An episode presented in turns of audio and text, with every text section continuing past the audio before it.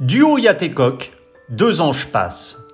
De Poulenc à West Side Story, du jazz de Dave Brubeck au Sacre du Printemps, le duo Yatekok formé d'Adélaïde Panaget et Neri Badal nous avait déjà habitués dans son parcours discographique à couvrir de la sublime symbiose de ses quatre mains un large éventail musical, bouleversant un peu plus encore les codes de la musique classique et poursuivant dans cet art du grand écart pianistique. Le duo Yatekok nous revient avec un exquis album de reprise du groupe de métal Rammstein, avec lequel Adélaïde et Neri ont sillonné les plus grands stades d'Europe, assurant en 2019 puis en 2022 la première partie de la grosse machine à tubes venue d'outre-Rhin. Entre les doigts de fée des deux pianistes, le métal se part d'une toute nouvelle dimension mélodique et quitte les enfers des guitares cracheuses de feu pour rejoindre les anges au paradis des touches noires et blanches. Une interview signée Agent d'entretien.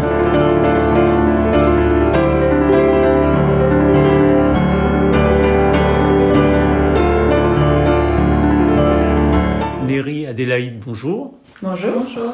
Vous allez bien? Oui, ça, va. Vous êtes en forme pour ce soir? Comme un, voilà, comme un jour de concert.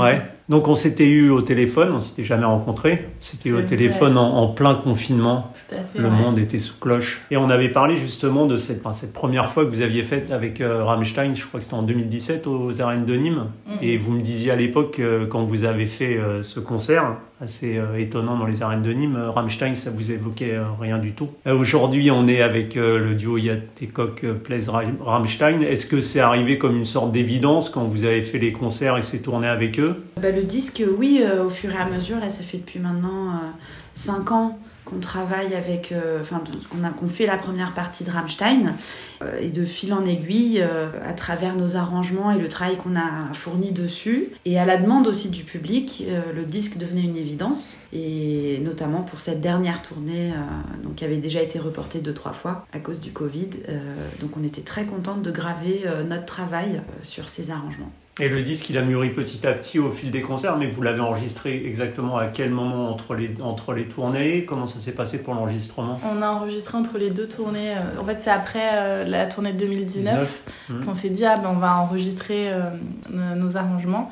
Et effectivement, ça a mûri. On a retravaillé bien nos arrangements puisqu'il se trouve qu'en 2017 c'était sur un seul piano et là c'était à deux pianos. Donc on a vraiment retravaillé ce qu'on avait fait au, au départ. Et après la première tournée, on a pu prendre un peu de recul avec le travail qu'on a pu euh, mener puisque c'est vrai qu'ils nous ont invités un petit peu au dernier moment, c'est-à-dire deux mois avant le début de la tournée, ils, nous l'ont proposé. Donc euh, on a fait un peu ces arrangements à deux pianos d'une manière rapide. Après la tournée, on a pu mûrir un peu ce qu'on qu'on avait fait, le retravailler, le repeaufiner et ensuite l'enregistrer pour Ouais, la tournée en 2020 en fait, qui a été reportée en Ouais, qui a 2020 été reportée. Voilà. Ouais, ça a infusé en vous, ça a eu le temps de, de justement se maturer, etc. Et ce qui est étonnant, moi, c'est à l'écoute de cet album, moi je suis fan de euh, par excellence, mais Rammstein, c'est vrai que je suis assez euh, sceptique, enfin c'est pas un groupe de prime abord que, vers lequel je vais euh, facilement, et en fait on est étonné par le côté très mélodique en fait des morceaux, on découvre une mélodie qui est hyper prégnante dans chaque morceau. Est-ce que vous-même vous êtes étonné parce qu'on est loin des, des guitares cracheuses de feu et de la double pédale en grosse caisse quand même là? Bah, c'est vrai que, alors, on est loin d'être des spécialistes du métal, ça c'est, c'est, c'est vrai, mais par contre, de fil en aiguille, on a, on a écouté euh, voilà, différents groupes et, euh, et en travaillant sur ces arrangements, effectivement, on se rend compte que Rammstein, ça reste un groupe assez pop en fait. Hmm. Et, euh, et leurs chansons, notamment leurs leur, super gros tubes, genre Mein Herz, genre Mutter, ou des, des, des chansons comme ça, ça reste des chansons, des ballades très mélodiques et très agréables à arranger à deux pianos. Et Quand vous avez enregistré, je suppose qu'il a fallu quand même l'accord du groupe euh, par rapport au fait euh, d'enregistrer leur, leur musique. Comment ça s'est passé le rapport avec eux? Vous leur avez fait écouter avant l'enregistrement, après l'enregistrement, pendant l'enregistrement? Euh, en fait, on, on leur a demandé si c'était possible de le faire et ils nous ont donné complètement leur confiance. Ils avaient déjà entendu ce qu'on faisait lors Mm. des tournées, donc ils ont validé. Et on n'a pas eu de retour particulier pendant, euh, avant le- le- l'enregistrement, mais par contre, euh, après, bah, ils étaient très contents. voilà, ils l'ont même partagé sur les réseaux sociaux un petit peu, donc c'était, on était très contentes. Et alors, les Yatekok sont un recueil de, pièces d'un compositeur hongrois qui s'appelle Kurtag, je crois, et sont des miniatures inspirées de la manière dont les enfants approchent en fait leur première approche du piano. On y joue avec les coudes, les paumes des mains, on glisse tout à la fois, on explore les registres en fait du piano, explorer sans cesse de nouveaux registres, c'est ce vers quoi vous tendez dans vos choix musicaux, euh, si en juste par votre discographie. C'est ce qui vous motive dans vos choix aussi, ça, d'aller un peu à contre-courant, on va dire? Pas forcément contre-courant, mais en tout cas élargir l'horizon. C'est vrai qu'en piano, notamment piano solo, euh, lors de nos études, on avait le, grand répertoire à étudier, les sonates de Beethoven, les études de Chopin. Euh, voilà, on avait beaucoup de, de les préludes des fugues de Bach. Euh, voilà, c'était le grand répertoire à étudier. Et quand on a commencé notre formation à deux pianos quatre mains, il y a tout un nouveau répertoire qui s'est ouvert à nous, notamment le répertoire orchestral, puisqu'il y a beaucoup de transcriptions et d'arrangements qui sont euh, faits pour notre formation euh, à partir de, de, symphonies ou euh, voilà, de, pièces pour orchestre. Et donc à partir de cette curiosité qui a été attisée en nous, c'est vrai que on, de fil en aiguille, voilà, ce, ce, projet Rammstein en tout cas nous a permis encore plus d'élargir les frontières et de se dire ben, finalement pourquoi ces frontières en fait? Pourquoi mmh. mettre des frontières? Pourquoi se cantonner à un style de musique alors qu'on peut tellement s'imprégner de la richesse des styles des uns et des autres pour nourrir euh, son propre style et euh, proposer quelque chose d'hybride mais tout en respectant chacun des styles en fait. Et dans vos choix, comme je le disais, vos enregistrements, ils montraient déjà une, large ouverture d'esprit euh, quant à ces choix musicaux que vous opériez, avec une appétence quand même pour la musique, on va dire, du, du 20e, que ce soit de Barber, Poulenc ou, Ravel. Mais il y avait également du jazz avec Dave Brubeck. Est-ce que vous n'avez pas craint un moment, parce qu'on sait que dans le classique, il y a aussi un certain classicisme parfois du classique où c'est assez rigide avec euh, des codes, des normes et on essaye de d'éviter de sortir des sentiers battus. Bah, vous n'avez pas eu peur un peu de dérouter euh, le monde du classique, on va dire, avec ce choix? C'est toujours un petit peu la peur du. Enfin, effectivement, c'est le questionnement qu'on peut se, questionner. Mais en fait. Euh, en tout cas pour cette histoire de Rammstein, en fait, comme ça faisait partie de notre parcours d'une de, d'une rencontre en fait d'artistes, c'était dommage de pas y aller à fond en fait, tout simplement. Euh, et, ça donne un résultat, on trouve authentique et qui correspond, enfin qui nous correspond à ce moment donné. Alors évidemment, on reste des, des, euh, femmes classiques. Euh, enfin, c'est notre univers, la musique classique. Et là, très prochainement, on va enregistrer un nouvel album qui correspond plus à, à ce qu'on attend de nous. Mais c'est vrai que c'est un bon questionnement. Après, on est une génération, je trouve où les gens se permettent un petit peu plus mm. d'abolir les frontières et tant mieux parce que c'est vrai que c'est un peu dommage euh, ce, ce cloisonnement entre les genres et on, se rend bien compte que la musique se nourrit euh, les, enfin, de tous les genres. Enfin, à l'époque de Ravel, par exemple, il s'est beaucoup inspiré du jazz, de Bussy aussi et mm. vice versa. Donc, euh, pour, à l'époque, je pensais pas qu'on disait que Ravel c'était un crossover. Hein.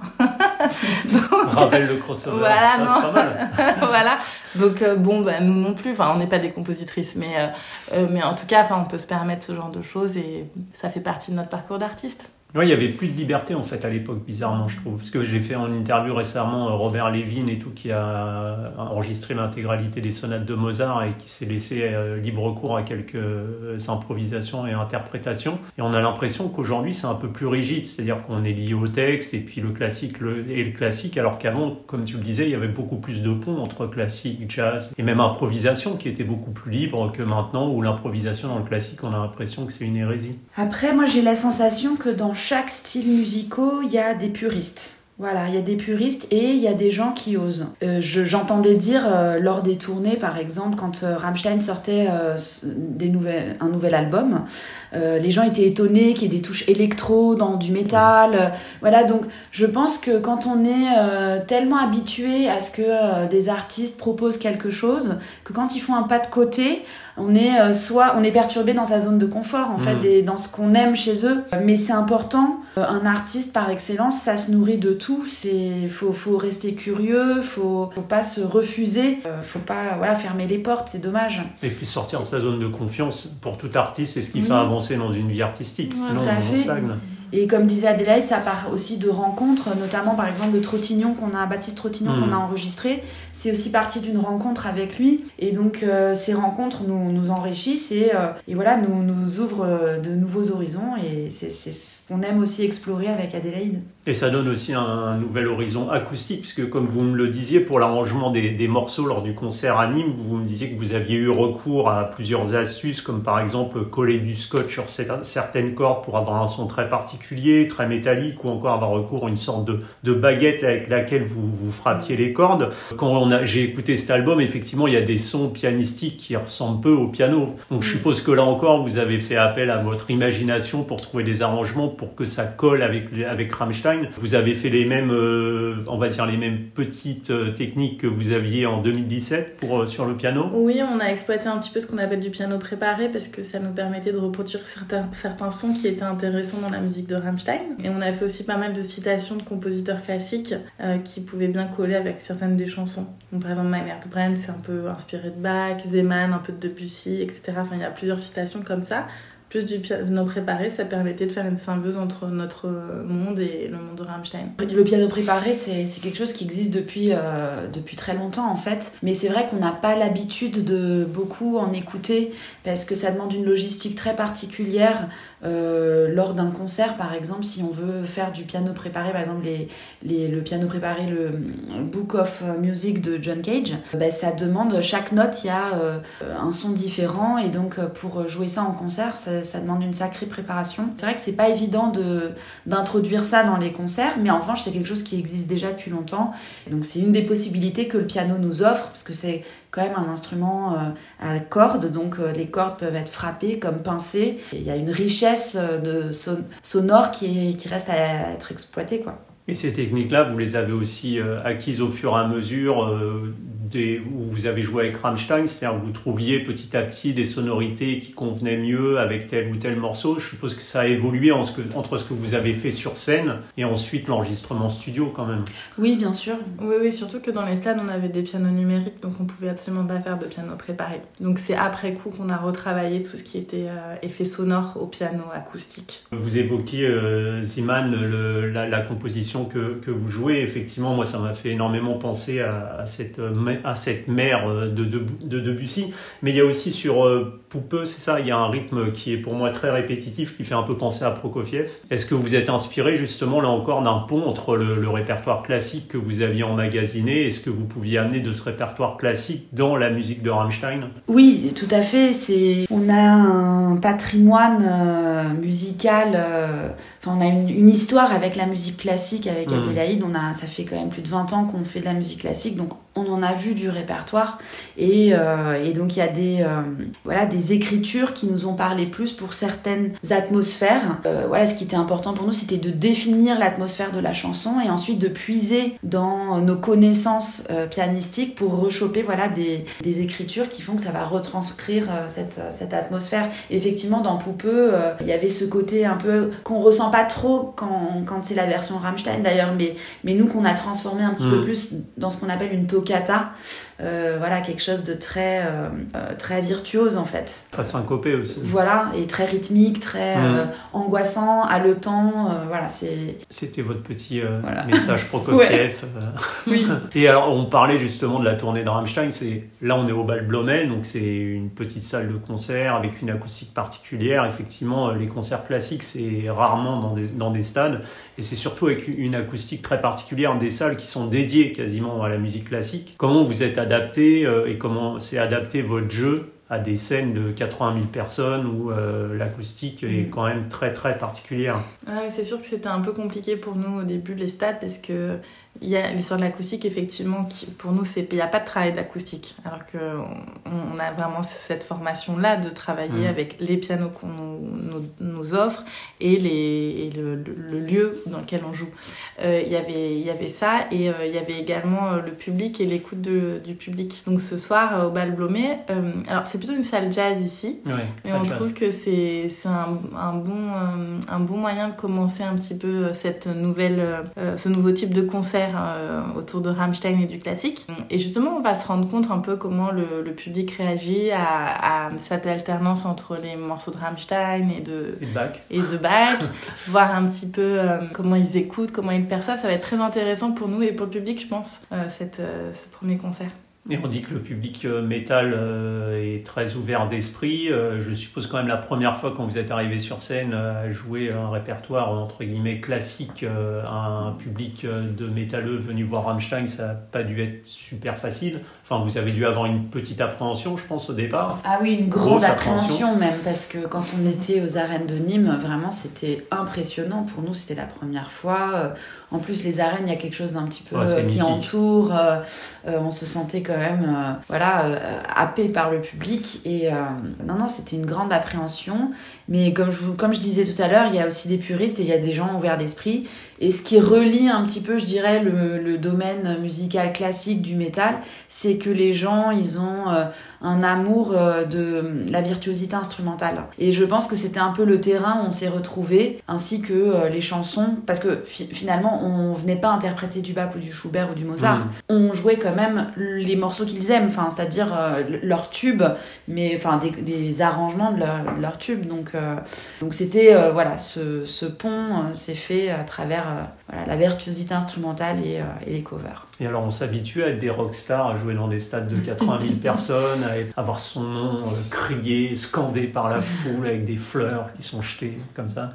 Ouais, on s'habitue. on est blasé. On est blasé. non, non, ben, ben, on s'habitue dans le sens que quand on l'a fait 50 fois, oui, il y a une sorte de routine qui s'installe, effectivement.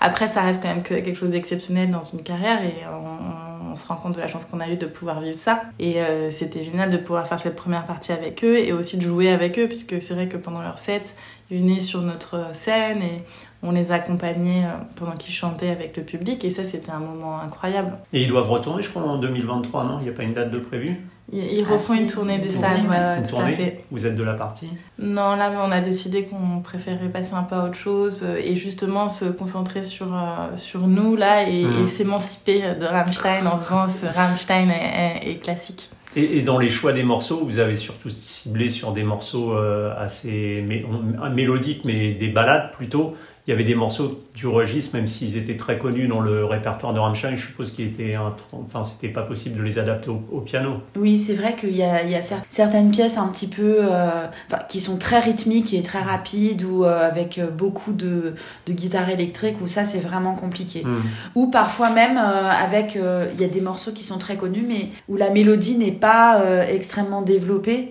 Et donc, euh, c'est presque du parler en fait. Mm. Till Lindemann, euh, presque au lieu de chanter, il le parle. Et donc, ça, c'est quand même très, très compliqué à retranscrire. Mais tout est possible, hein, tout est faisable. Donc, euh, ça demande juste voilà, l'imagination et du travail. Mais c'est vrai qu'on a préféré voilà, choisir des morceaux un tout petit peu plus mélodiques. Calme. Et alors, comme on le disait au départ, vos choix artistiques montrent clairement que vous aimez quand même sortir de cette zone de confort dont on parlait. Je crois que vous avez déjà donc un projet de nouvel enregistrement. Euh, j'ai cru entendre que ça tournait autour du diable et, des sorcières. Donc, je voulais savoir si vous pouviez m'en dire un peu plus et si dans le lot on allait euh, avoir euh, Liszt et sa fausse symphonie, par exemple. Oui, en fait, on a construit le programme autour de, de la sonate de Liszt justement. D'accord. Et on a associé l'apprenti sorcier de Paul Ducas et la sur le Mont Chauve, qui, euh, voilà, c'est une sortie du, du, sabbat. Et on, bah, on a hâte de l'enregistrer, c'est en février pour une sortie début 2024. Oh, c'est un beau programme, on est très contente euh, de l'enregistrer. Bon, quand même, entre métal, là, vous retournez vers les sorcières et les. Ouais, on reste dans la thématique. Exactement.